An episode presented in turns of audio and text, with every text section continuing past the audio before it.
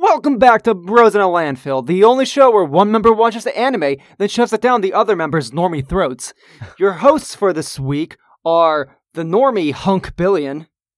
Yeah, I'll take that. I mean, I'll watch a couple animes here and there, but uh, I feel like I'm re- a relative normie. I'll take it. And totally not normie um, Tribien, uh, who watches anime, well, he says he does, works a full time job and is married. Yeah, uh, yeah, I'm Just despicable. We know who the normie here is.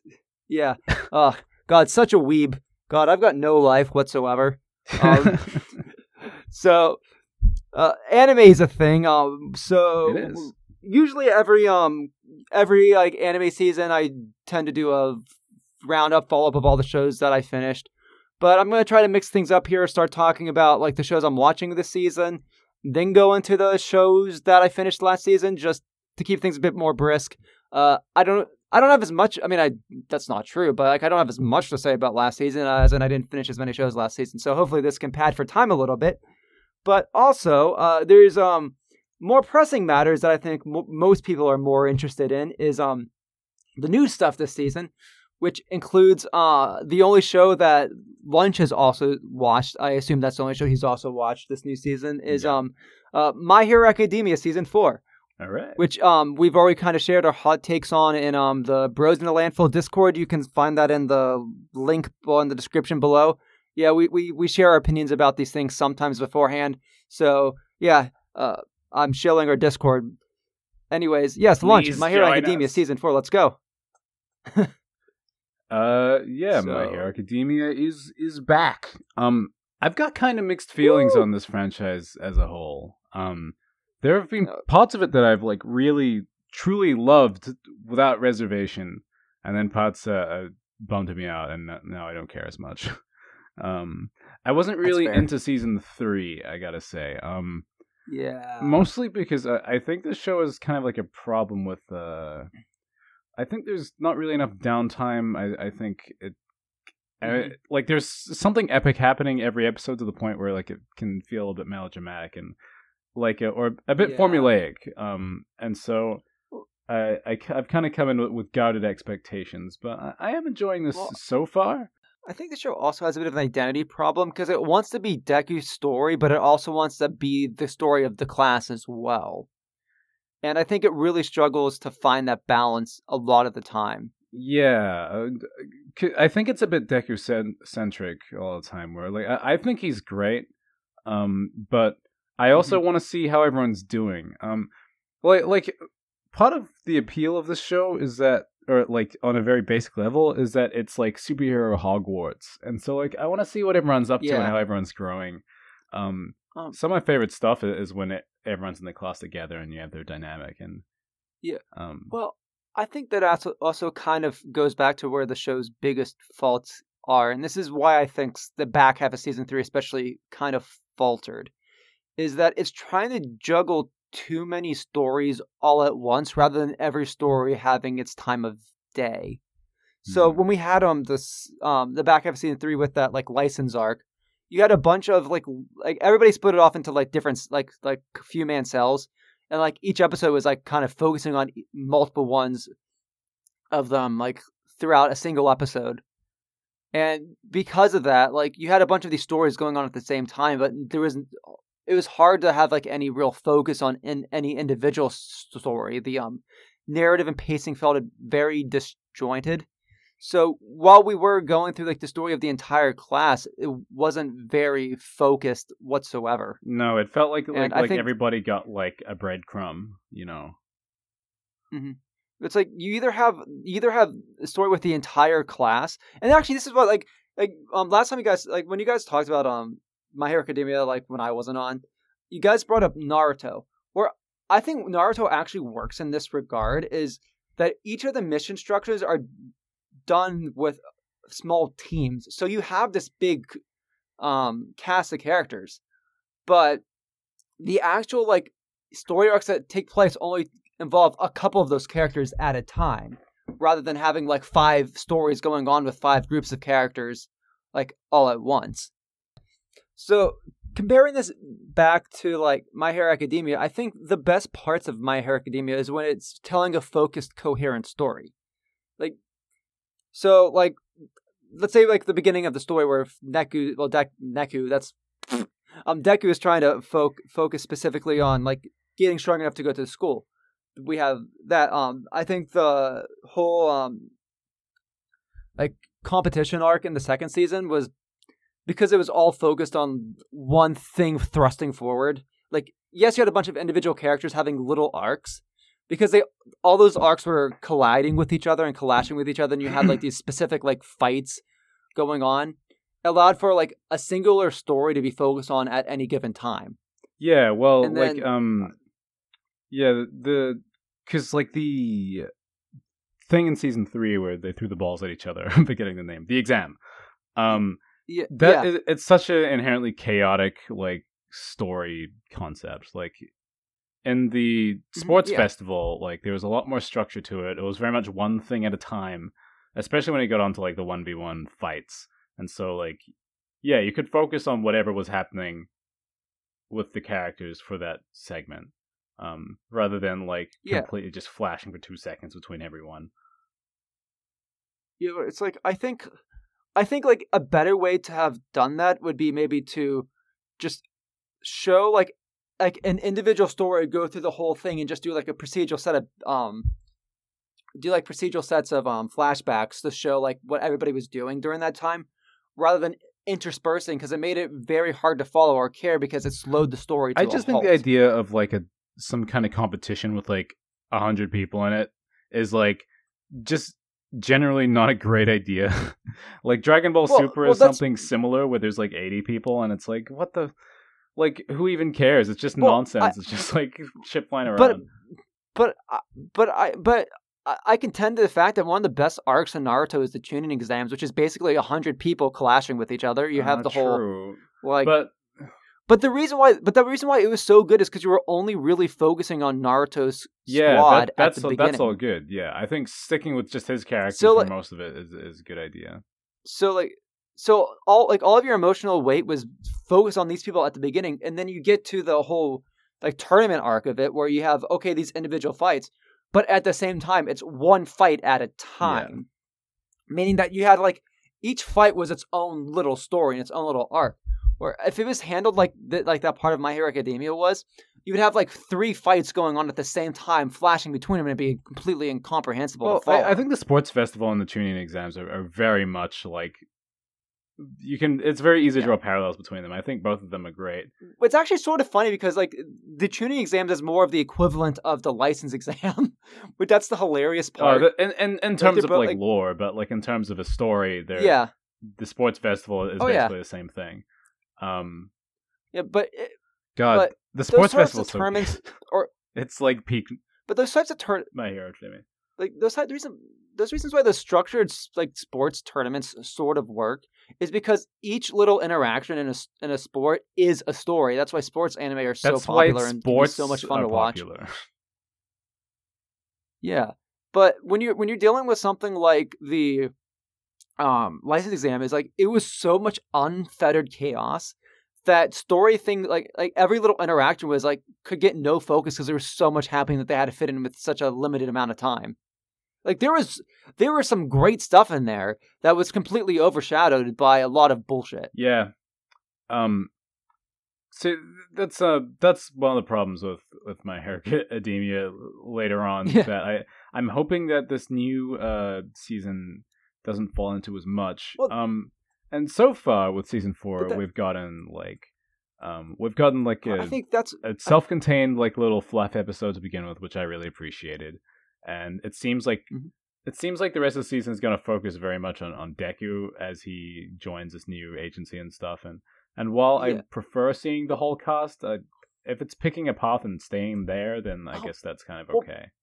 but I think that's part of part of the thing is like the the My Hero Academia is like biggest um weakness is also its biggest strength is that it has such a large cast of interesting, relatable, like unique, colorful, um, fun characters.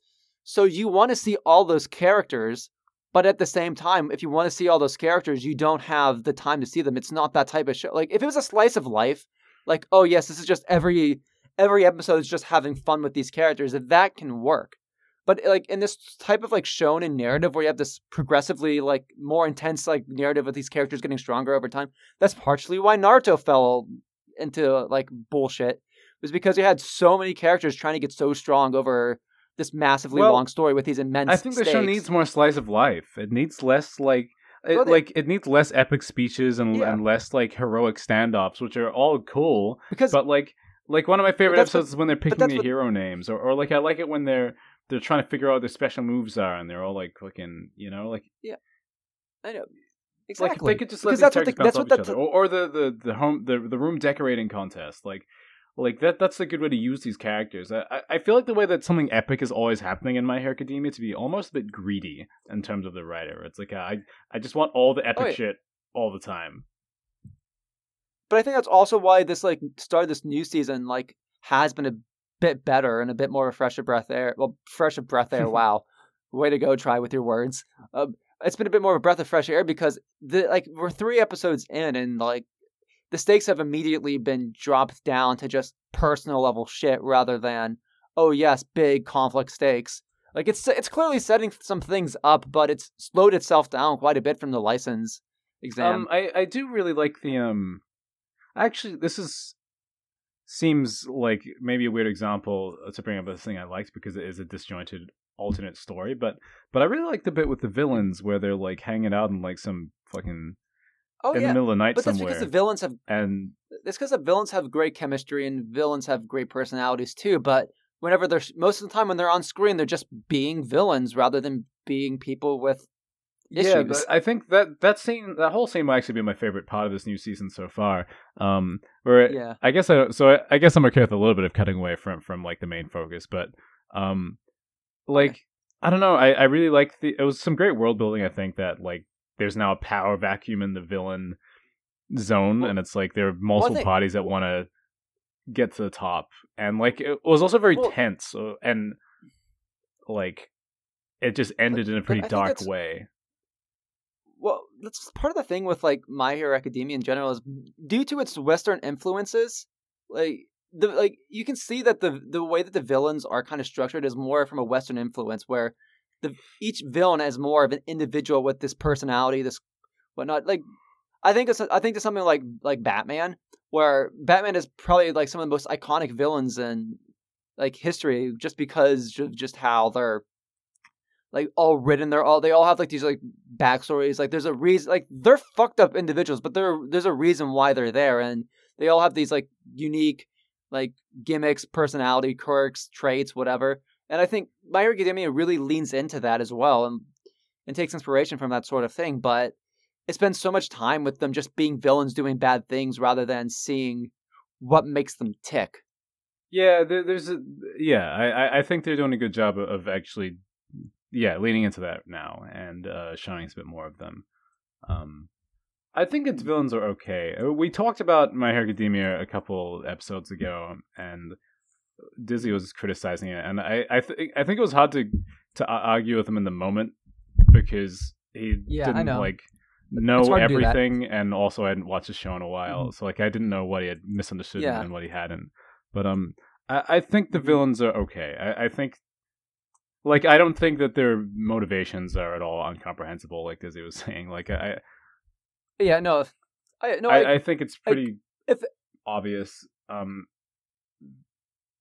I think if there's any problem with the villains, it's just there's too goddamn many. there are a of lot of them. They're all kind of like just cool but it's- it's the same- Yeah, well, it's the same problem with the it, it- it's the same problem with like the heroes in general. Is that there's so many cool designs, personalities, quirks, ideas that like they it kind it's kind of the things get overshadowed. It's hard to appreciate any one thing or anything to get any focus because it's it's like this big like painting of just like colorful dots. Like it's hard to appreciate any specific dot because there's so many colorful Yeah. ones. Like there might be a bigger one or a bit more interesting one, but there's so many colorful dots in the cast. it really is a bit of a double-edged sword. Like, I- or like yeah, like it's part of what makes the universe really cool to get into. But, um, but yeah, I will say I think the one the one big success I think of the the villains is that I I really like the whole thing about disrupting hero society or whatever, where it's like they're they're they're Yeah. testing people's confidence in, in their heroes and everything. And I think the way that all like because I I rewatched season three a little while ago, and I like Mhm. how it's like oh yeah, like everything they're doing, like they lose every time, but over they're chipping away at at the heroes over time, Yeah. making them suspect each other and everything, and like by the end of it, you're like, oh shit, like they're they're actually winning in a weird way. Well- I think that was cool. Yeah, because the the the motive because the motive the, like Dizzy was like um complaining about the overall motivations of the villains because it's not entirely like present if you ha- if you're not really focusing in on the story or you're not saying the right parts of it because the main like the main thrust of like the bad guys like or at least the people controlling the bad guys it's to it's to chip away and remove that hope that All Might has instilled because you have this like backstory and this with All Might and um one well and All for One, and it's more it's in a lot of ways it's more of like this like it's more of this petty grudge revenge story for the well, villains. it is. where I, I don't know. It, it, it's multiple things. Like like for it's, it's I for, mean it's about- for all but- for one or whatever or whatever his fuck his name is. Yeah, but- it is about um. It's Yeah, a big revenge thing. yeah well but that's what for the um. well that's the, the- other characters for a lot of the I think for most of the villains it's really just about like government versus anarchy or It's a lot of something. per- you know. Well, well, well, it's a lot of person. Well, it's a lot of personal things. It's a lot of motivations coming together that are all under one guise, which is all for one, which is who's controlling Hand Mask Guy. Because Hand Mask Guy has the same motivation basically as all for one. Just he's been I- I'm not sure. I'm not sure I I agree with you on your take about the villains, which is I know. funny that we've don't know. gotten here. I'm just saying that Dizzy is wrong, and there, there, it's actually clear cut. But what I think it's about, it's well, no, like, and I'm sure I'm not going to super contradict you here, but I, I definitely think the focus is more like there's the grudge match, and there's like they hate each other and stuff, but l- Well- let's well, let's well, well, what it's about is like uh, this kind of weird like oppressive celebrity culture where it's like yeah, but but going back to the All Might thing, All Might is the celebrity. Like he is, he is the celebrity. like a lot of a lot of the a lot of the reason that All Might becomes the center fo- focus of all of the villain stuff, other than like all- like other than specifically All for One and Hand Mask Guy being various more specifically like we're doing this because we hate All Might. Like a lot of it, like the people go along with it because All Might is like the symbol of peace, and if All Might gets taken down, it creates the doubt know, that's what I'm saying. He So- so All Might isn't Yeah, the it- underlying motivation, but he's like like they hate a lot of them Well, hate him, sure, but like it's it's Well, he's he's the underlying motivation of Hand Mask Guy. Like it's a lot of motivations that are all come together, which is let's take down like this. Like but but like he doesn't hate All are. Might for no reason. He hates him because like he No, feels not- like left behind by no- him. You know, he, like he he, he feels Well, like he- this like Well, no, none of them are doing things for one reason because all these characters are multifaceted, but there's so many characters and the story is sometimes so hard to follow that everything does feel like watered down. Like, why are these guys doing things? Then you're actually look at it like, oh, this guy has X traumatic backstory. This guy created a bunch of clones of himself and then doesn't even know if he's the real version of himself. Yeah, but it, it's but I think it's I it's a- personally of- feel it's- it's like lot of- overall it's like it's pretty clear that it's, it's like about freedom and not having like another class of people that are like just designed to fucking keep you down.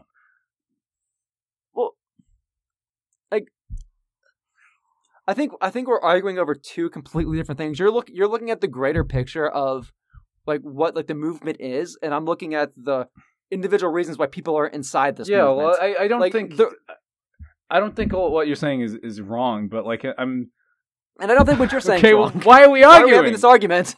I'm just trying to say what. I, I think My my, interpretation is more the more important takeaway from the villains as, as an overall group. Because like like what you're saying, because you're saying like you know all these characters like it's kind of hard to really like uh, appreciate any one of them particularly. They all kind of like take focus away from each other. It's a bit messy, but I think they're quite unified as a collective. Uh, in terms of what their overall goal is. Like they all have different reasons to have more or less the same goal. Yeah, Um, I mean, it's it's um. I think I mean, a if you wanna cool get- goal, and I think s- it's interesting. Yeah, well, if, if we want to get into pseudo politics, um, My Hero Academia does one thing like good, pretty good, in that it it shows the it shows like how and like why people end up going into like these extreme groups. Like, and then like also you have a bit of like the bit of the celebrity culture is like, oh yes, we're gonna become heroes, and like there's a lot of clout behind being the heroes that take down the villains. Um, this is not the time or podcast to do so because we have a lot of we have not a lot, but we have other shows to, to talk about. But um, yeah, I I do think if we want to talk um like analogies or whatever, um, My Hero Academia is a very interesting like has some very interesting parallels to like modern Twitter culture and like modern like that's internet not where I thought you were going to go at culture all. or collapse. I thought you got yeah, well, it's, I was like, so well, it's like- sure you were going to like- like talk about police brutality, which is like obviously Well, the it- most reasonable parallel. But go on, go on. What, what do you got? What do you got? Well, it's well more more like cloud culture where you have like you have these people who like like within these groups that promote like do these sorts of justice and then like they spur on the followers because they have the celebrity status. You can see something like that even just with the heroes or with Hero Killer Stain. Yeah. um, and then like the villains. It's there's there's a lot of like oh you have like these these ideological like you have like these ideologues who like stand as the pinnacle of these things that do these great things that the people that believe in their message look up to and follow and try to do. Right, and everyone has their own like responsibility with their. uh I don't like there. Hmm. Uh, and the other thing I think really I really like about it is it show it it, it clearly shows that there are multiple mo- motivations for people to be under these like these clouds of these groups like and like with the heroes you have people who do it because they genuinely believe in justice you have people who do it for money you have people who do it for fame and attention with the with the villains like especially with the hero, hero killer stain you have people who genuinely believe in hero killer's message you have the people who are just under that guise just to cause chaos or for their own motivations like that's something that I really like about My Hero Academia is it shows that you, you can have a bunch of people under one flag, like one group or one label, with completely different motivations. Like you have good actors, you have bad actors, and like like it's pretty like apt to like how like actual like groups work, like like in a way. Well, I mean, like, what's your?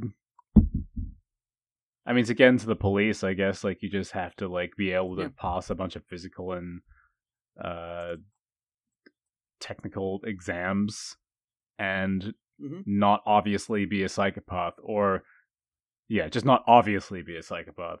So Yeah. um, yeah, it's it's pretty similar. Then there you go with your status as like a protector of the community or whatever.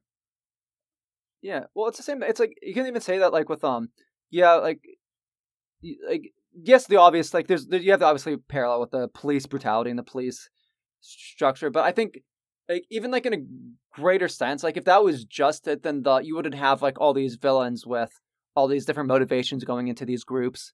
Like uh, like I think th- the hero killer stain wouldn't be as like powerful or meaningful if it was just about police brutality because then there wouldn't be all this attention to detail with all these different motivations being under the hero killer stain's ideology like i think the police brutality is a part of that but it's not the whole big picture Yeah, well, I mean, like, but there's still that question of like, what's parallel. a you know, what is a hero or what's a what's a real protector or whatever.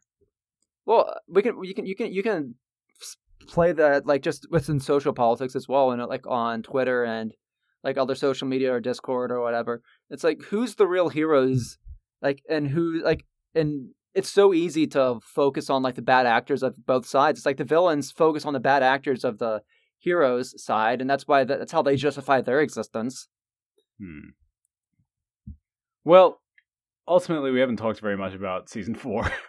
but to be fair, there's not Yeah. a lot of Well, season four. Uh, season- we're three yeah. episodes in. no i just I want, like how we're sort of focusing on on particular character. I like what they're doing with the villains. Um, I find that weird fetish tickling machine to be weird. Um, Yeah. uh, I- What? um, uh, that's a that's a sexual harassment um complaint yeah, it just um, I I get that it's meant to be like uh just like physical comedy that is like purposely dramatic, but like it really looks like some crazy kind of bondage Yeah. thing. I'm surprised. I'm surprised. Like I, I, I, honestly, like I haven't like been in like discussions of the show or on Twitter and whatnot. But I am surprised I haven't seen like any people like being like uh sharing this on me like, oh, My Hero Academia problematic. or anything. At least, well, like, it's it's even, roughly like, ironically- to- like, yeah. even No, ironically- there was a there was a big uh, drama when um the first episode came out and. Uh, a character in the intro has like bigger boobs than in the manga, and someone was mad about it. oh, of course. Well, the people like that, that's the thing. Like people get mad over so many things, and people also take take like satire and irony in like different ways. So it's like I, I at the very least, I'm surprised that like there hasn't been like an ironic take on like the tickler machine thing. But I, yeah, I, Like- It's weird. No, like I'm not lying. it's- It's weird. it's pretty tame for My Hero Academia. It's one of the other things that's that fair. that is I not mean- great about the I mean- show. The uh, the the Yeah. super uncomfortable sexual humor of like fourteen or fifteen year olds. Yeah. Uh, but let's um let's change subjects. Um, That's a downer. I'll, I'll quickly uh, I'll quickly beat through the um other two shows that um I'm watching this season. Uh, fuck that are that like are sequels continuing on. So um we got the new season of Sword Art Online. I've only watched two episodes of it so far. It's I mean production values are still better than expected. Uh, Sword Art Online uh start season season two of um season three uh, start starts off with um Kirito being like an invalid uh, with his like mind destroyed, and What? it's immediately like it's immediately like more interesting than before because you have Kirito like just having like his anything or talk. th- like he has this like he does it well he like he doesn't like he's like just making like um like grunting noises as like he's trying to reach out to his sword like because he wants he- like, Holy shit! because of the event like he, like Sword on like Sword like Sword Online season three part like uh part two like starts off pretty that's dark. hardcore, dude. That's Uh, that's like starting like the new episode of Dragon Ball Super and Goku is cancer or something. Like, like the main character is just grunting trying to summon his sword. Oh my god, dude! Yeah, and then like he's being taken care of by like the waifu of um Sword Art Online um Alicization, uh, and and she she's a pretty like I, I like her. She's a pretty nice character. Uh, she she can she she's strong. She's a strong, independent woman who can take care of herself and an invalid man. Wow. But it's also still very uncomfortable because Asuna, well, like because Asuna is still a thing in the real world. So um, Kirito's got this like sort of relationship with like with Alice. Like Alice clearly has feelings for him. Uh, Kirito is an invalid state. Um, she sleeps with him. Like not like not in a sexual way, I don't think, but like they share a bed. And like it's all I can think about is Asuna is in the real world, and if and if she saw this, I don't want I. Well, I mean, he can't. It's not his fault. He can't even fucking move. I know it's a, no, no, no, but like I'm, I'm talking about like the cat fight that would ensue. Right. Oh, wow, wow, Like, dude. Man, he's got mad game. Dude can't even talk, and he's got this chick on the bed with him. God damn it! I wish I was an anime protagonist. I know. Sort of like it still amazes me just like how uncomfortable Sword Art Online can make things. Like I mean, I'm convinced. it's like he goes into like he he, he goes into this like he, he's forced into this game because his mind's destroyed by poison, and while in this game his mind gets further destroyed. So basically he's an invalid while like like these orcs start attacking like the town. Oh no. So what? Wait. So what? What does he But look I- like I- in real real life? Oh, he looks the same between the game and real life. He's got like black. He's like he's like like black hair, weeby looking freak. Black haired, That's, like, weeby really looking freak. You don't have to bully the fucking Uh, he- characters. I'm just asking what he looks like. He's he's Joe every protagonist. Okay, got it. He looks he looks like he looks like every isekai protagonist because every isekai protagonist is trying to look like him. Well, I can sure someone we can all relate to. Anyways, I like oh, like last comment. Uh, I still like the the openings are still great. Uh, uh, Sword Art Online Alicization still has like my favorite openings in Sword Art Online, so I can keep watching it just because of that. Uh, moving on to um Shokugeki no Soma season four. Jesus Christ, what happened to this show? I don't know what that is. like the uh, Food Wars, the the the ones where like um the, the Gordon Ramsay um kitchen cook things off and then Oh. people have orgasms while eating. yeah, I think I've seen clips of this on Facebook. People post share it Shokugeki as no like, Soma, what the fuck is anime? Um, Shokugeki no Soma is, is in general a great alternative um sports drama where you have like oh, but instead of like sports, it's food cooking cook-offs and stuff. It's does a whole like over the top hype, these like individual stories and whatnot. great characters. But Jesus fucking Christ, what happened to the production of this show? Um, we've there's been this whole like arc of like bullshit where it's like, oh yes, um, the the student council has voted to replace the the the the pre- president of the school. So now um, there's a guy who's like basically trying to make communist um food. Like, oh, only the only food allowed to eat at like at restaurants are the food that I say is good. Basically, Oh, what? I don't know. If it's it's more of, it's more of a it's more of an authoritarian. It's, it's an authoritarian. Like you got like this authoritarian coming in saying, yes, if you don't if if you don't like agree with um my cooking style, then I'll um um fucking like say you're I'm gonna fucking expel you because you're not following my cooking style, and then I'm gonna run every bit like every restaurant in the world out of business because like if they don't follow like my um standards This guy has a lot of power. Yeah, he he does. Uh, and like so, like the, the whole like conceit of the show is t- turned from like cooking into like oh individual experimental like cooking to fight the power. like yeah, basically. But the biggest problem is we're we're now down to this whole like team Shokugeki where you have a bunch like it's like a ten v ten cook off. Um, of But no one is allowed to make people, like, anything other rebel- than mac and cheese. And if you don't make mac and cheese, basically. you're expelled. but but you have like you have like all like the rebels trying to like unexpel all the expelled people and trying to like say yeah, yeah we're gonna be part of the student council now so we can get rid of that guy and then you have like the current student council which also has people replaced on the student council everybody who voted against the vote for the president was removed from the student council and replaced Damn. so so we're dealing we we we are dealing with some dictator like stuff here.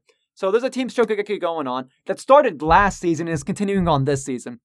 And oh my god is it so fucking slow. Like because like like each like each bout has like three chefs versus three chefs. Okay. and generally this show is one chef versus one chef and it's like this big co- competition off. Or compete off but now you're having like three sh- like three like individual stories happening at the same time rather than one story because it's not even like oh these three chefs come together to make one thing. It's like no three you like each chef is making their own meal. They can help each other but they're making their own meal. They're fending off against another person. I th- and now so we're so we have this one bout going on and like almost each episode is focusing on like an individual person taking part of the bout. And like like this is like the third bout and we're like already next season in four episodes in. And it's so slow the production's gone like, the weird thing the first season of Shokugeki Soma, Soma had some pretty cool and interesting production like it was very like inventive and whatnot but it just feels very uninspired and it feels like oh we have to make this so we have to make this and i'd almost just be like why am i Yeah. watching anime when i can I'm read I'm the really manga? uh this is one I'm, of those uh, I'm not into anime that is is like uh, with really boring composition and like you know framing and all that like which which is which which is a shame because the manga looks fantastic yeah I think a lot of anime just looks really flat because they're just trying to get it out there um like Yeah. it's like the like the the first season the first season looks great like it's not it's not flat it's not like it's got a lot of life and energy and personality to it but now it just feels like the people making this don't want to make this Hmm. Do you think maybe the guy who's like in charge of the school now and is like shutting down all all the other interesting food is just trying to you know prevent as many orgasms from from happening like just during i dinner mean time? I, it'd be more interesting if that was it'd be interesting if that was the case it's like Now, this is just got a impractical. This is silly. It's inappropriate. Uh, I forget the exact reason. I don't know if they've gone completely in it, but he's got some beef with people, and that's why he's doing it. Like he, he feels like he was like it's about like like it has to do with um Soma's dad being like cheated out of things, Be- and so like for some reason like he's like oh now I have to control all the food in the world to make it a better place. This sounds like. But I'm he's gonna, like I'm gonna be completely honest with you. This sounds like fucking nonsense. This sounds like it's not it is fucking nonsense. It's like like this is, unfettered nonsense. But it's funny because like even like Soma's dad's like, yeah, like you're being ridiculous, and like he's like, no, I'm doing this for you. It's like I don't want this. I'm doing this What for the you. fuck are you talking about? I know it's it's the story is absolutely has the story has always been silly, but at least at the beginning it was like oh fun like like high schooler bullshit silly. Now it's like adult who never grew up bullshit. Oh boy. Yeah. But yeah, that's Shokugeki no Soma season four. Um, I'm still gonna watch it, and I'm whenever I get back to reading manga, I'm gonna uh, continue reading the manga. But oof, major oof. Yeah, I definitely am. Uh, like One Punch Man season two also made me think I'm just gonna read the manga instead. Yeah. Um. Anyways, uh, moving on to shows that are continuing on from last season. Uh, I've got um, Doctor Motherfucking Stone. Jesus Christ, this show came out of nowhere. I mean, it didn't really come out of nowhere, but it's it's a considering it's a shonen, so it is somewhat of a breath of fresh air. It's not always the strongest, but it's a very satisfying watch. Uh, it's it's very sciency, like all like the um, all of the like advancements and stuff. Like like it's more about like oh, can we get the science thing done in this amount of time and like like oh cool like science bullshit because we're like we're like we're in the. Do, do you know the conceit of Doctor Stone? I don't know if like uh, it's like you've some people like the world's ended or something, and there's like nothing around it. It's like let's remake society. I'm a scientist, and and you're a big dumb strong guy, maybe.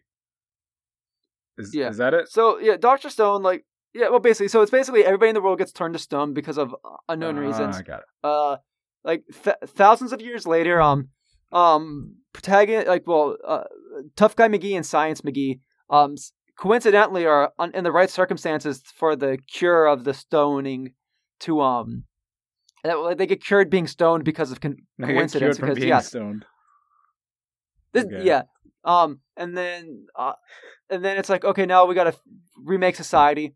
But uh, a- a- as things are going on, um, they they're being chased by uh fucking like lions. So they're like, oh yes, we got, uh, we've got some of the stone stuff. Let's um, there's a guy over here that um is like incredibly strong. We'll get him to to, to save us from these lions. So they do that. Uh, he's a fucking monster. And he destroy he, he destroys the lions like with his bare hands. Holy shit! And then it's he's like, and that guy's like, yo, I don't want science to happen. Science leads to bullshit and to like people being unhappy and like adults like taking over the world. So yeah, we're gonna have a survival of the fittest thing and like, um, science guy thank you's like, no, no, no, we're gonna have science because science is how we survive, man. Science is cool. Science is how we advance and stuff. So you have like this big like ideological um two ideological Sounds groups of yeah. uh of like of like primal society versus scientific society and that's the entire conflict of the show uh things happen uh it's it's pretty lit it's not the most like satisfying watch but the characters are enjoyable it's it's What do you mean It's by pretty it's not goofy. the most satisfying? Uh it's because you, you don't have those it doesn't have like those big shonen like yes moments but it never like you know like how like let's say like something in my hero academia it's like oh yes uh like he hit he finally joined like he was able he passed the exam to join the school that he's been wanting to join Right. like like like you know it doesn't have these big highs but it hits just enough where it's like yeah Okay. you know like it's it, it's it's got a bit more of a comedic bone to it rather than trying to be super serious like big emotional stakes like it, it it's weirdly more of a like a it's more of a comforting show because i think because all of the like advan like all the success is made through like science rather than like sheer like will of might and um overcoming these impossible odds Well, I suppose you're watching them It's- grow it's mo- and their society slowly like come Yeah. back. Well, yeah, it's yeah. So in a lot of ways, it's more. Oh, you have Senku. Um, it's it's more about Senku. Senku knows what he needs to do, but will he get the things he needs in the amount of time necessary? So it's more of a, it's more of a race against the clock a lot of the time, and seeing the inventive ways he gets around stuff, and like how he conv- gets people to convinces people to join his side, and Yeah, that, that sounds kind of cool. and, like, yeah, like just seeing how it all comes together every time. Yeah, in a lot of ways, it's almost more of like this weird slice of life shonen where it's a bit more down to earth, and just it's just down to earth fun science antics. Where like sometimes you'll have like a, a dramatic thing happening, but it's never like the only thing that's happening, Okay, and it's a bit more character focused. question. Uh, Yeah. Could you could you possibly consider the show educational in any way? Will I learn Um, things? Depends on how accurate. I, I I assume so. I don't know how accurate all the science stuff is. I I'm not fact checking it, but there are definitely things you could learn from the show. Okay. I don't know how. I don't know if it's hundred percent accurate, but there's definitely things you probably could learn from the show, assuming that everything's accurate. Well, there's that's uh, there's some value. Yeah, And I, I'm gonna I- take I- that in I don't- lieu I- of going to school. Yeah, I don't. Yeah, I would definitely recommend it. It's it's a fun watch. Cool. Uh, I don't know how it stands up to something like Cells at Work, which is entirely like weirdly, despite despite Cells at Work being like this hyperbole of um the human body, it's somehow still like completely anatomically correct and scientifically correct, like on everything it's talking about. Huh. Like it's got an cra- it's got a crazy amount of detail to Cells at Work, so I don't know if Doctor Stone really stands up to that. But my only my only big problem with Doctor Stone is that sometimes things seem a bit a little bit too coincidental and convenient, especially considering how certain things pan out. Don't want to really talk into spoilers that much, but there's some pretty epic level convenience that happens in the story. Right, a bit of Deus Ex Machina. yeah, well, not necessarily. I wouldn't say necessarily De- Deus Ex. I mean, it's hard to talk about it without like sci- it's, it has to do with Alright, stuff at the beginning I- of like I the second press. core. Like it has to do with like the like because like Psyche like finds this like society of like primitive people, and then when it starts talking about like how that society of primitive people came to be, that's where things start getting a bit more like like way too coincidental for how the things of the story panned out. Hmm. Like if it feels like a bunch of narrative conven- because it was already convenient that like oh yes these were the people that like this really cool scientist guy was the guy that was able to be the first one to break out of the stone and like he's able to figure like over time able to figure things out so, so humanity can survive like it's already it's already got some coincidences to it but this kind of like jumps the shark on like coincidence but it's also goofy shonen shonen bullshit so Take It that as you sounds like will. Some fun. I think you would actually absolutely like adore it. It's it's a, it's a type of show that you could adore. All right, all right. Okay. Um. Next for a show that uh, uh I'm continuing on watching um to this season, uh, uh Fire Force. Whoop whoop. Uh, Is it so about firemen? Fire Force is a show about. Yes, it's about firemen who um put out Oh. fires that. Well, it's about a show about in. Uh. So, Lon, did you hear talk? Did you listen to the Promare episode? No. Okay, better off that way. Terrible episode. Oof. Um, so, so similar concepts to Promare. Uh, you have a bunch of people like just spontaneously combusting What? and people getting fire powers. Okay. Yeah. So the entire idea of um Fire Force is that there's um there's this like weird thing going on where people are just spontaneously combusting, turning into like these fire creatures that wreak havoc, and then you have this whole um fire department agency, a fire department agency that's like uh that basically absolves of these threats. They go out and they um they basically kill these fire monsters for because they're causing havoc With water And or with kung the- fu? uh with um sh- um shonen fire powers. So With there- fire? there's a, there's a thing where like yeah. So okay. They so they kill the fire monsters a with fire. Yeah, so there's there's special people who have um fire powers. You have a second generation fire users who can manipulate fire, then you have third generation fire users who can create fire. And Okay. so then you have you have you have main character Bro Dude who creates fire from his feet and he uses them like like jet rockets from the fly around, um zoom around, um do like super kicks and stuff. Okay. and he's main he's main character protagonist boy. Uh, he's got a tragic backstory where his um f- um family house burned down when his um mother and brother were in, were in there, and like people think he did it, but he knows he didn't do it. He know there was like uh like uh, an infernal in there, or what? He knows there's shenanigans involved, so he's trying to figure out why that happened. That's why he joined the fire department Okay. to see if he That can learn tragic. why why it happened. And um and then it kind of goes from there. You're learning about these interconspiracies with like within the fire department, like where are the internal combustion's coming from. Um, you learn that there's some bad actors in the fire, like in different agencies. Well, that's actually the, one of the cool things is um the agency that um main character boy I forget his name because I'm terrible with names. Um, the agency he joins, like their specific goal is to investigate the other agencies, and it leads to some fun stuff. The show, admittedly, does start off rather bad from like a writing perspective and like Just even a directing perspective. Bad. But- But uh, yeah, it's it's pretty awfully written. Like just um not like not even like from like a dialogue standpoint. It's just it's not incredibly interesting what's happening at the beginning. It's kind of it's a kind of slow, takes its time. That's not it's such a ridiculous concept. You think so? Let me get this straight. So, I know. in a world where sometimes people catch on fire for no reason and turn into fire monsters, there is an organization of firemen that come out and they defeat the fire monsters with fire, and they have their own fire, but it's good fire.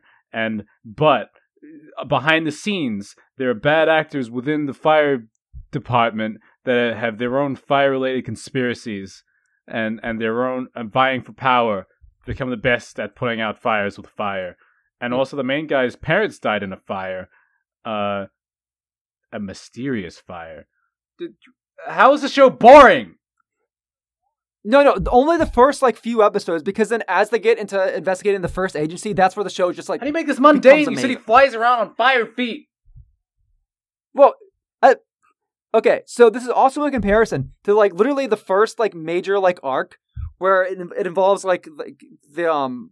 So one of the details of these agencies is that there's that they're in relation to this church, and each like agency has to have like basically like like people that do like okay whenever they kill like uh an inferno like thing they have to like offer a prayer. So there's usually one person there specifically who offers the prayers. So there's the girl that does that because there's, there's a religious undertone to this. So you have like you have like the military um government part and you have the the religious part of it. So you have like these different factions Okay. and different um, um fire departments have their different allegiances to these um different factions So what, what, what is, So- who are they praying to? Satan?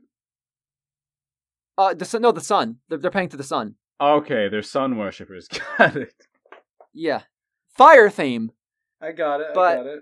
Anyways, so Sounds as we get into like the first, th- uh, as we first get into, fuck you. Um, as we get as we get into the the first agency, things get more interesting as you're actually like as I start actually start fighting other fire users, and oh, like the choreography, the fire effects, the animation, like there are like, the show looks phenomenal at times. Like it already had some really good cuts earlier, but the directing like around the non fight scenes were pretty awful. But like as like uh, between like this the first major arc and the second major arc, those are amazing. We're in the third major arc right now, which like spoilers. Like I've read the manga, so like I, I know the stuff that was happening beforehand. But Jesus Christ, some of the stuff is just a feast for the eyes. Like it's it makes me like kind of disappointed that they wasted so much time at the first few episodes rather than just getting to this stuff because oh my god, like the show can look fantastic. Has some great characters, great personalities. Really interesting. Like one of the things I really like about the show is like how interesting it gets with the fire powers. Um, like there's um, like like the one like uh leader of the one agent, like the first agency that they go, go looking into. Like she like she creates like flowers and like plants like out of like the fire, and then she uses those for her attacks and stuff.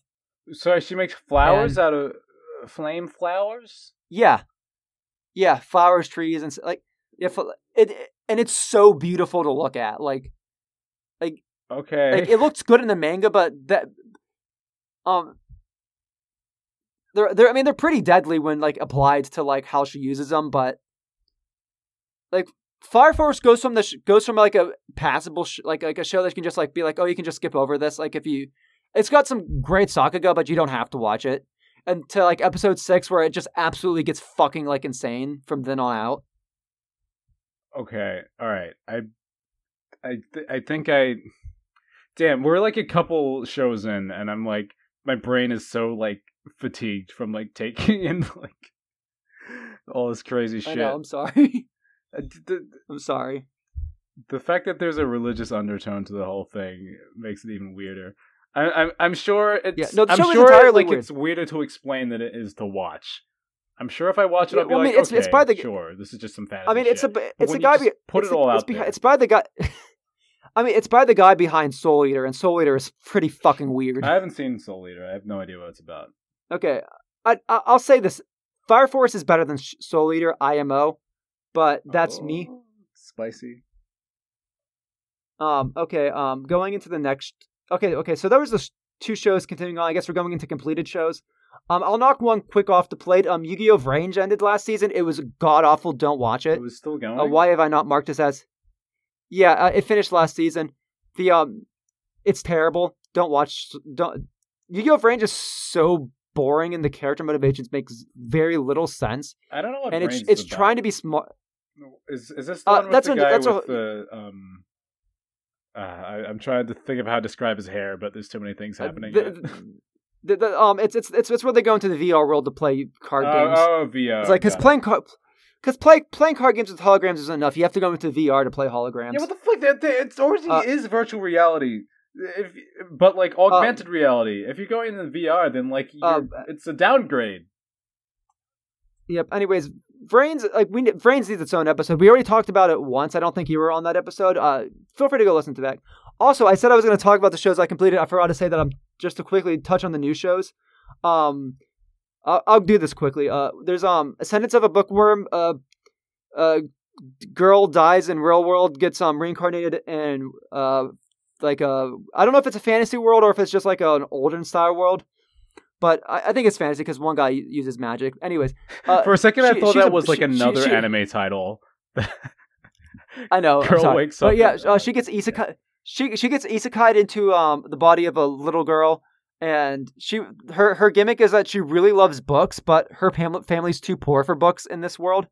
And well, books are only only like only like wealthy um people get books because books are expensive to make in like a primitive society. Okay. So her her her whole arc is like learning how to like read and write in this language and trying to make books. It it's pretty fucking adorable.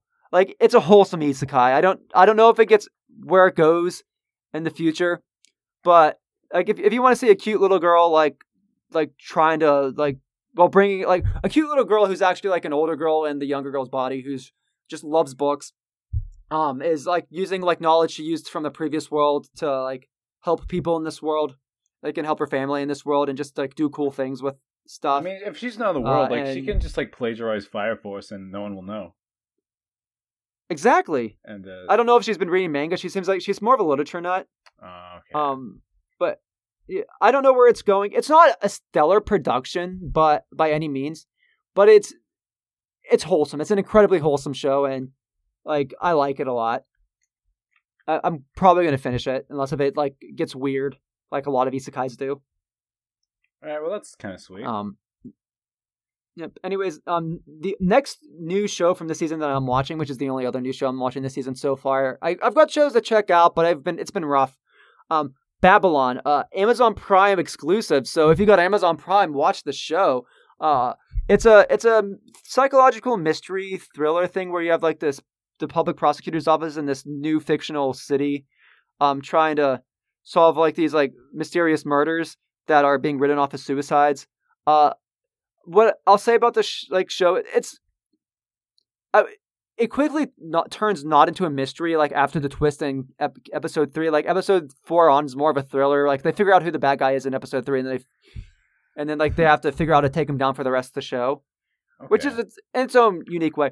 But what one of the things I can say about the show, and this is is it's got some amazing direction, and it probably has one of the best directed um interrogation scenes I've seen in like anime. oh, that's um, kind of cool. Like it, it, it, it does this, it does this whole thing in the second episode where the interrogation during the interrogation turns into the turns into the thing being interrogated about. Like you have the character both giving their um testimony, like answering the questions, all while like doing the things that they're talking about. And it's like it's like shifting between the interrogation and the um the events like back and forth like in really interesting ways and it was like just that scene alone is worth watching and that's why it's a shame that's stuck on amazon prime right. Yeah, because that honestly that kind of sounded yeah, I- interesting, but I don't know if Amazon Prime. yeah the, the first the first episode like ends with a pretty big like like twist reveal drop sort of thing. And then the second episode comes in and it's like yeah we're just gonna blow your mind with like this this scene. Like i don't know if like the rest of the show's gonna look that good but oh my god. Like that that scene on its own without the rest of the show or any context deserves being watched. Wow, that's some high praise. yeah. Yeah. Sick. anyways yeah that yeah do you have any you were gonna say something Oh, just that that honestly, like that's that's the most interesting thing that has grabbed me that you've said about any of these shows so far. Yeah. Having just wanted yeah a really well executed and directed interrogation scene. That sounds cool. I think you could, and I think an anime could Yeah. do that really well because it like animes are intense and extreme. Yeah, I know.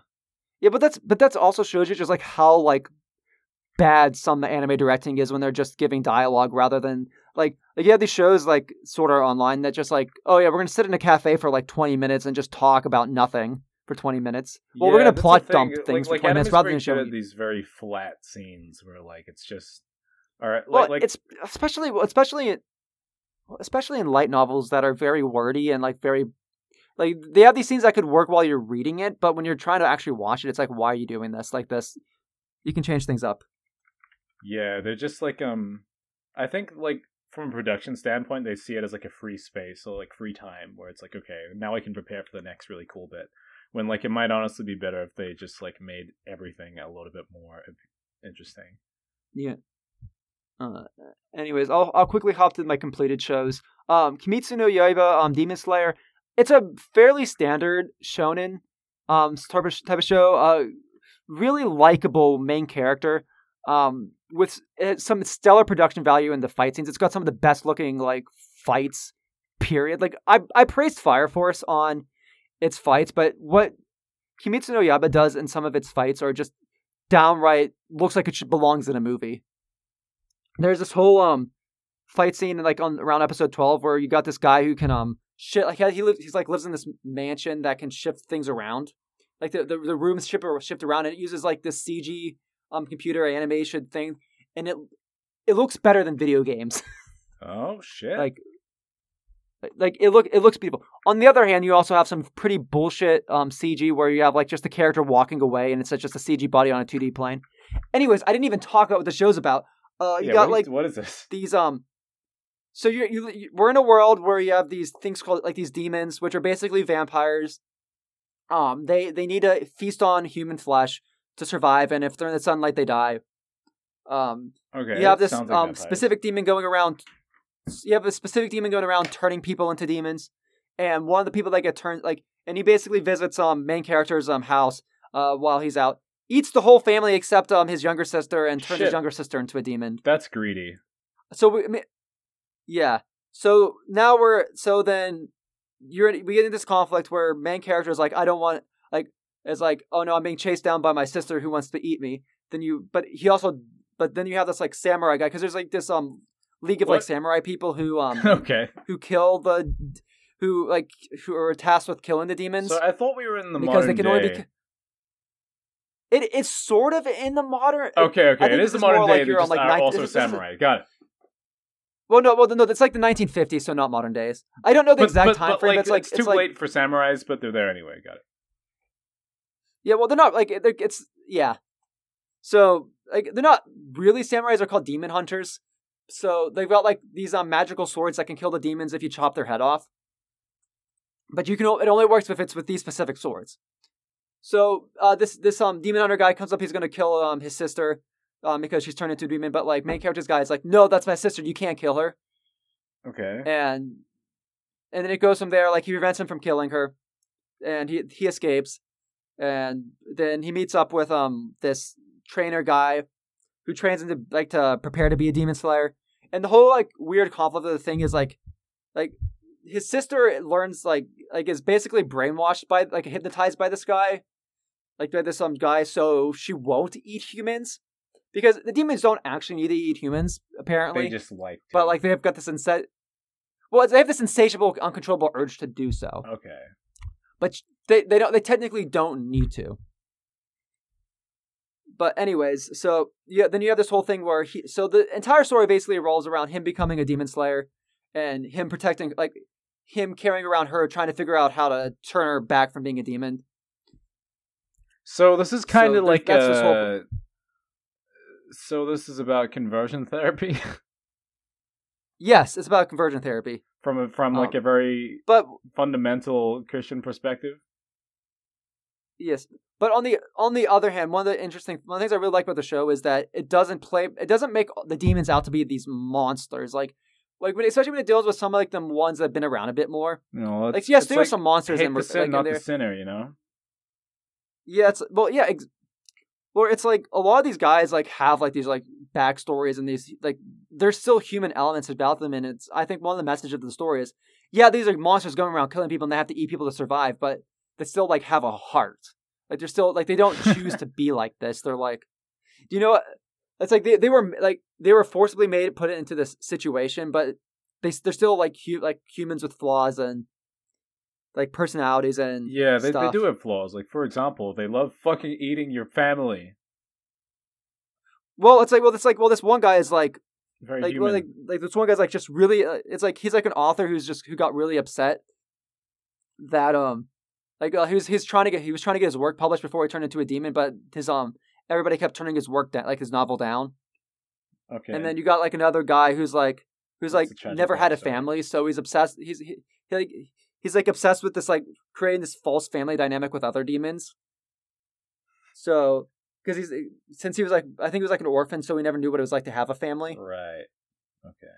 So he's he's pretty fucked up, but you understand why he's like that.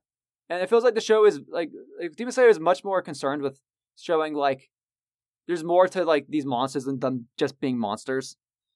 And the main character kind of shows that like he doesn't feel like like the that's one of the nice things like about Tanjiro as a main character is that he like he feel like he like despite knowing that he's doing like he's killing these things for the right reasons like he still feels sad that he's ending these lives that were like he's the good natured shonen protagonist who has a heart and he's not just cold hearted like oh i've got i've got to take down bad people Okay. And to be fair he does relate a bit with that because he has a sister who's a demon who's also not going around killing people Yeah, well, Like, you can an- see it kind of from both perspectives. now. yeah So does he go around and he like meets these characters with these tragic backstories and, and then he kills them? Well, but feels bad about it. Well, it's like he, well, he, well, yeah, well, he's he's given missions from the Demon Hunter Corps. Like these people are like these monsters are still killing people and stuff, so it's not like they're like they need to be killed because they're still killing people. Let's be real. But it's more of like sad about the circumstances, about sad about like why do we have to be in this situation, sort of thing. Like they like they didn't ask to be demons. They didn't ask to be like this. Okay. In some ways, it's kind of similar to that zombie dynamic. It's like no one asked to become a zombie, but like zombies are pretty fucking awful. I mean, uh, it's kind of weird because, like, you know, zombies are. It, no, they don't have to be zombies, but but like they're not really a person. They're not treated as a person after they're zombified. Yeah, well, yeah, well, yeah, well, they, they lose their. Well, that's the. I think that's where the interesting dynamic is. Is like with zombies, even vampires and werewolves, is like they lose their humanity in the process. Where But these, these guys demons, keep their that's- humanity. They just also love to eat people and can't help themselves. more, more, more, well, more like they have to. Like, there's a lot. There's a. There's multiple reasons you have like the first. They're compelled to do so by being demons. It's not like, oh yes, I want to eat human. It's like, like, oh my god, I need to eat a human. It's I don't Um, know. It there is seems a bit of, um, like like I don't. I know.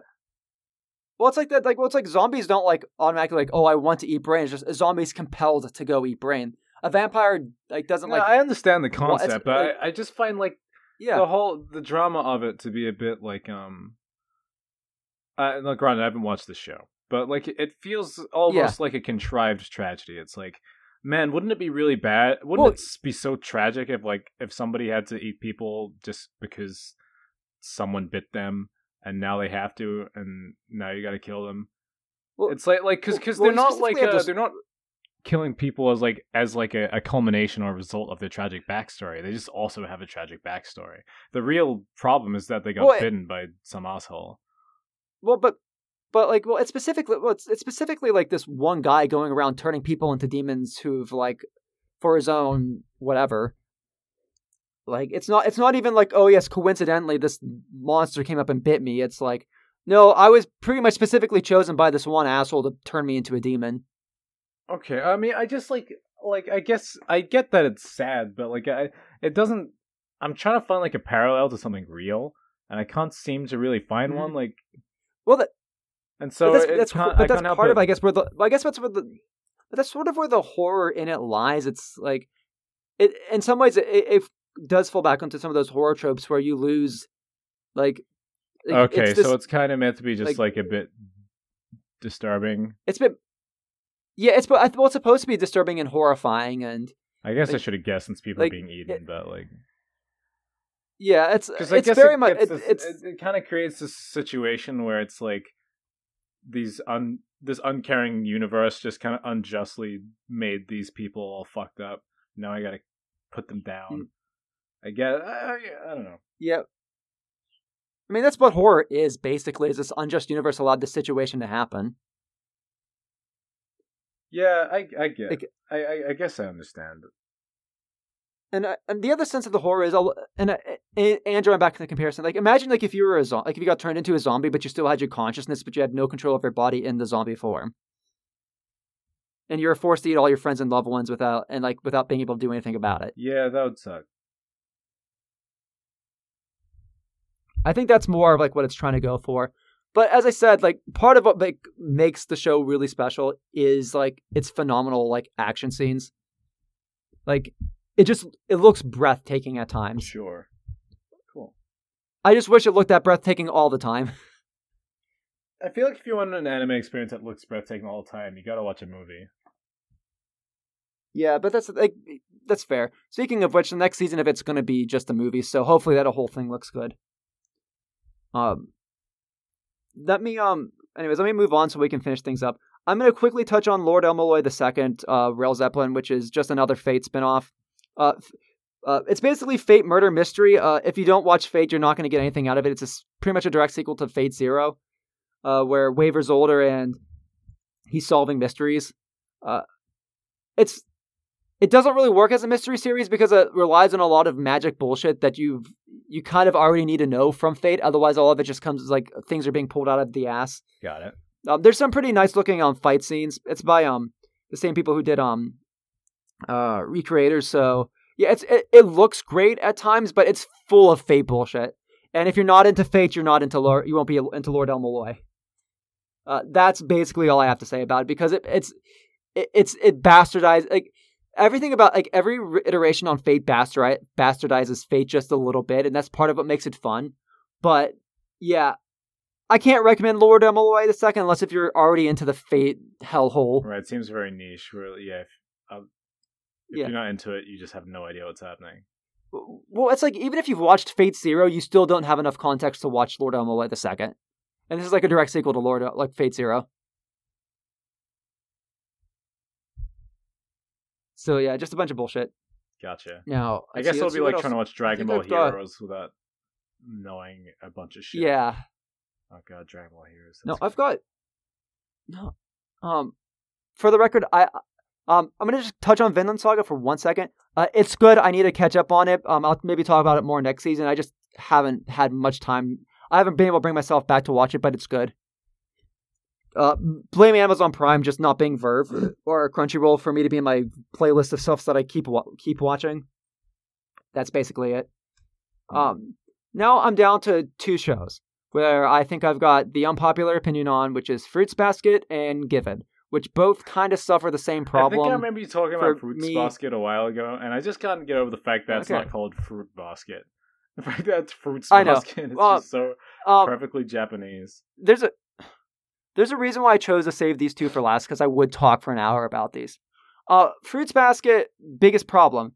Uh, its name? it's directed. F- well, yeah. So, Fruits Basket is in general generally a kind of a doesn't know what it wants to be. It's um a show where um you have this um tragic family of people who turn into zodiac things. But it's also got this love triangle between um the main character and these two guys that are part of that family. And the best example, the best description I can give to about Fruits Basket is it's tragedy cry porn. Everybody, every character in the story has a tragic backstory, and every episode, like every episode, and most of like the well, most of every episode is dealing with each individual character's tragic backstory, and it ends with main character girl who is who can do no wrong, saying the right words and making that person cry and like learn some lesson. wow. The show does g- genuinely look great, but it's got its priorities all wrong. So there is um, a Fruits Basket um adaptation years like I think over a decade ago that never finished the entire story, but was directed in a completely different way. My number one biggest fruits like issue with Fruits Basket, and it's not even the main girl who is pretty. It's a Hanaz- Kanazawa character, but I'm probably one of the more obnoxious ones that I've heard her play she literally like she's she's very Mary Sue-ish. Like even when she does everything does something wrong, everybody's like, "Oh, that's so adorable that she did that wrong." Or she does something wrong, but it turns out to be right in the end. Um, which can work. Don't get me wrong, that can work. Like I feel like there's a lot of stories that are ripped from this concept in that sense, where you have like this kind of like pure little angel that everybody just loves. But what what it comes back to is everything is so sad all the time. And because of that, when the tragic things hit, I feel nothing. Absolutely nothing. Because it's just, you have this overwhelming sense of just, this is a sad show throughout the whole thing. Which, in contrast to the older adaptation of it, treated it more of like a slice of life comedy at times. Like, I just compare, like, looking side by side, side some of the scenes, like, it's night and day. Like there's so much energy and life in the old, like the old adaptation behind the comedy scenes, where it's like, okay, I can see myself laughing at this, like this being this being a dramedy where I laugh at this, and it de-arms, they'll disarms me. So later on, when we have this tragic thing, like I'm in the complete emotional flow of it. A lot of the humorous scenes in this adaptation just come off as awkward and uncomfortable. Yeah, you need a you And need a contrast. Like, I mean, I don't know. I I- I think in general, having, uh, well, sadness needs to stand in contrast to something to to hit as high as it could. I think. Yeah, I mean, it's possible just to make something that's depressing the whole time, but like if it's a series, like maybe you want to have a bit more balance. Like, I think a movie can get away with being Yeah. sad the whole time. Um, Oh yeah, definitely. But but it's like well, it's because like but the sadness doesn't really build onto anything. Where in a movie, it's like a sad movie. It's like things just get progressively sadder, sadder, sadder. right. Here, it's like oh yeah, started up, start of episode, introduce new character, um, learn sad thing about that character, go through, go through, and then oh, main character says the right thing to make that person cry and realize that they need to do something better with their life. Right. Yeah. Like a, That's essentially almost every episode. a, a formula kind of ruins the whole thing, doesn't it?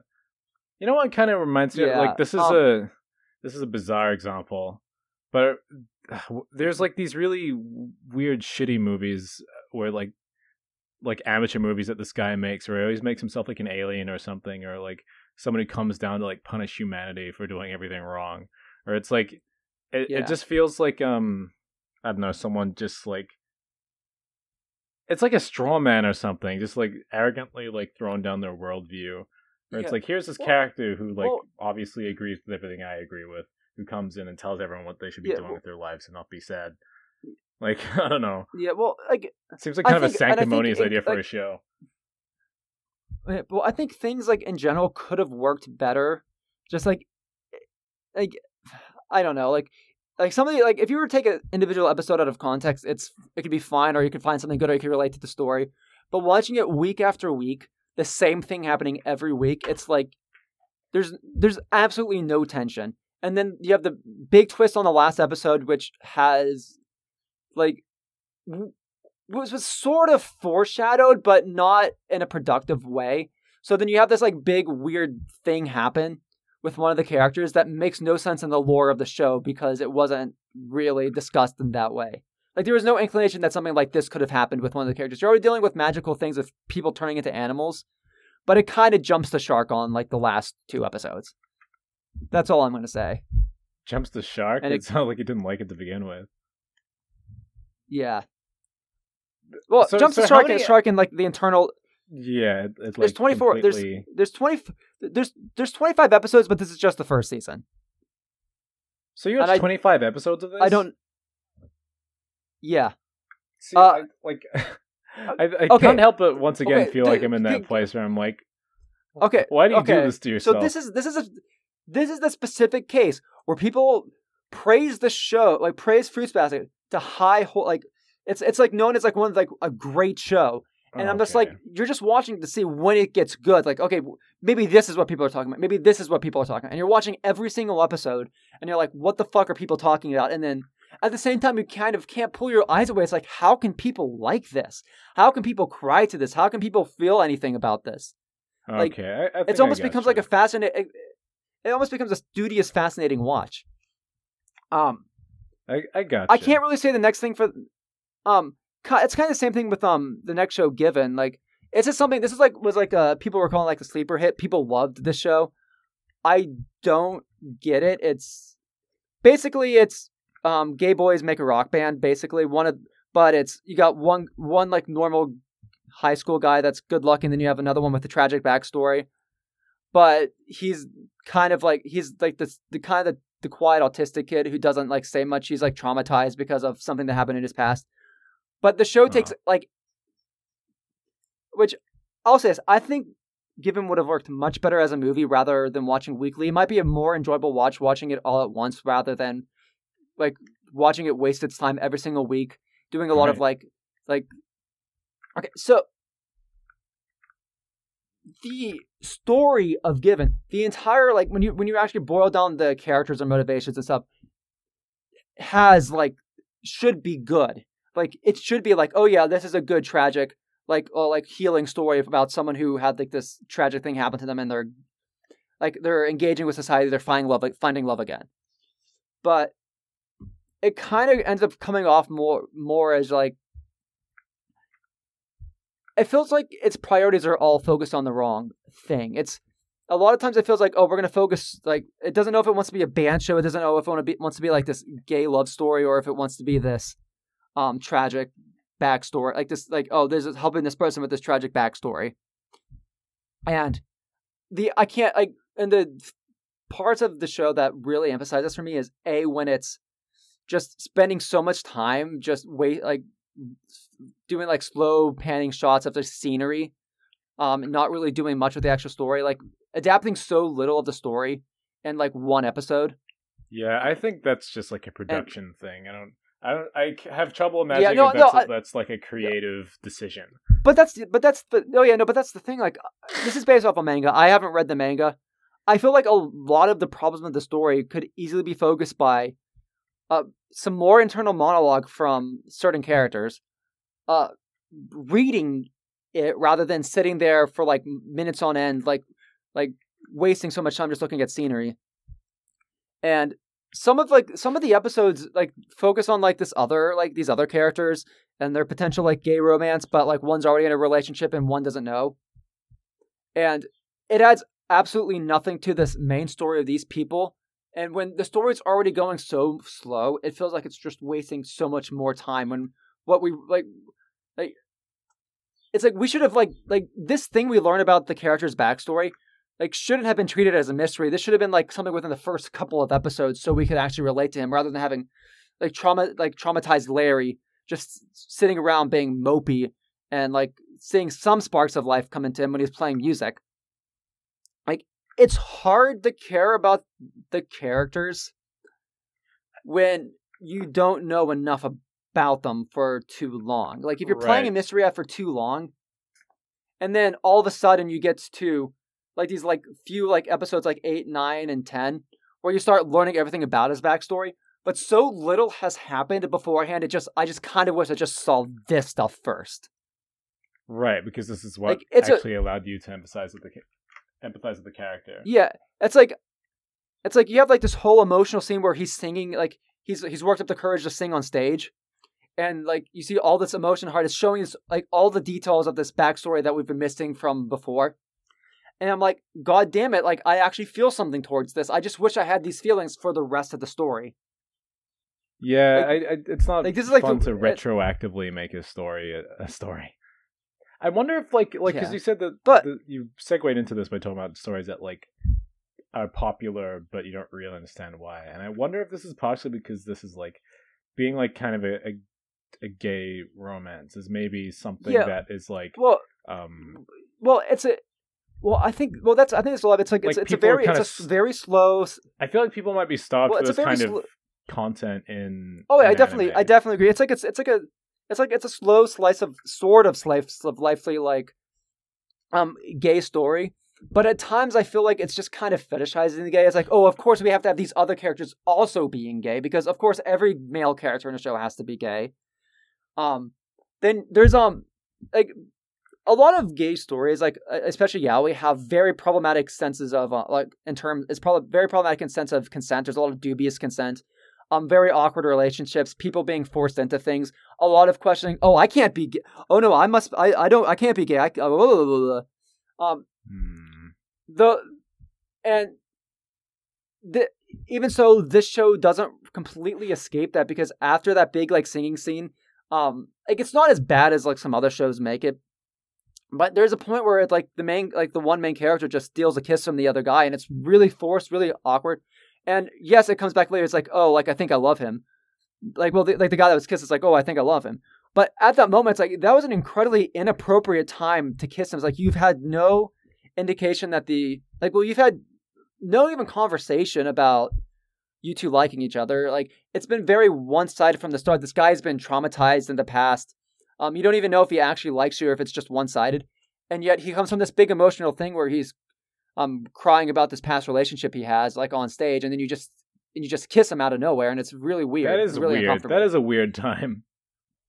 Someone's talking about Yeah. their ex. It's like out of and then you kiss them. it's like I would have like it's like it's one of those things. It's like I could have seen it, him like hugging him and like giving him a really strong and passionate like hug, but to make it a kiss and nothing but a kiss is just really weird. Right. I think this is probably a yeah. I It's think a- this is probably about like being like an okay uh execution of a thing that people are really missing in like anime content. Yeah. Like just Yeah. yeah, just like a, a Yeah, male guess- gay romance story is probably not Uh, super yeah, common. I I guess that's just my general rule of thumb is like is viewing it this way. If that was a girl he kissed like that, that would have seen been seen as incredibly problematic and rapey. That's sort of where I stand. A lot of this yaoi stuff gets away with dubious consent because it's two guys. Where right. It's like, this is all anyone like, has. if it was- so just like, all right, we'll take it. Yeah. So I that kind of like soured that scene for me. Like like oh we had this like really strong scene and it's soured by this forced kiss that You know, it seems like it should be an important moment. Um, yeah. Um but I don't know how the manga is. Or there like I could see this being one of those shows that cuts out a lot of like inner monologue and a lot of dialogue to fit this show format. A lot of shows like to do that where it's like it's trying to be a bit more artsy and like melodramatic rather than actually telling the story. Hmm. but that that I'm gonna I always give the benefit of doubt of what was adapted rather than what not. It, it could be trying to do more of a more show not tell sort of thing, and I don't think it worked in the same way that it should have. I don't think the production value was up there to even be able to show it in a. well, if that's what they were, productive that's what way, I happened, think- I, I think they they probably just revealed how weirdly problematic the original thing is. Because like maybe in the manga, it's like yeah, you know by looking into the, both of their heads that they both like each other at that point already. But like, and maybe he's even thinking, "Man, I wish he would kiss me" or something. But like, but when well, they no, the weird knowing that they can't the- read the- each other's minds, well- like just to go for it well, is like, no, whoa. the, no, no, but the really weird thing is like it's explained like at the, around that time that whenever he was with that guy, all like, well, whenever the two guys were together, the guy with the traumatic backstory was seeing his past lover there with him, like, like it's it, like it's incredibly weird because it's like this guy's reminding him of his past lover, but he's seeing his past lover actually there with him, like seeing the ghost of him, Whoa. and okay, so he's got like a mental like and it, and it, thing happening. Yeah, it's you're. It's like this. Like this guy is clearly going through some severe trauma from what ended up from what happened, and like it's very clear that he's kind of broken and he's kind of recovering. And for him, for the one guy to steal that kiss, there seems really gross. Like I think what this guy It's like- needs right now is a relationship. Yeah, it's like, uh, okay, like- that's certainly a call. yeah. He just I needs a new boyfriend. That's Like, anyways. Ugh. I think that's the last show. My computer's running low. I'm running late on time. I'm already Oh, way shit. over. well, at least we Um, managed to get in a yeah. conversation about weird, problematic sexual things uh, within this uh, Of, within this anime roundup. I mean, it's the theme of br- i- i- it's the theme of it's the theme of bros in a landfill. Everything's problematic, That's right, including the show. especially us. Anyways, this has been Bros in a Landfill signing off. Uh, Anime. hopefully. Woo! we did it.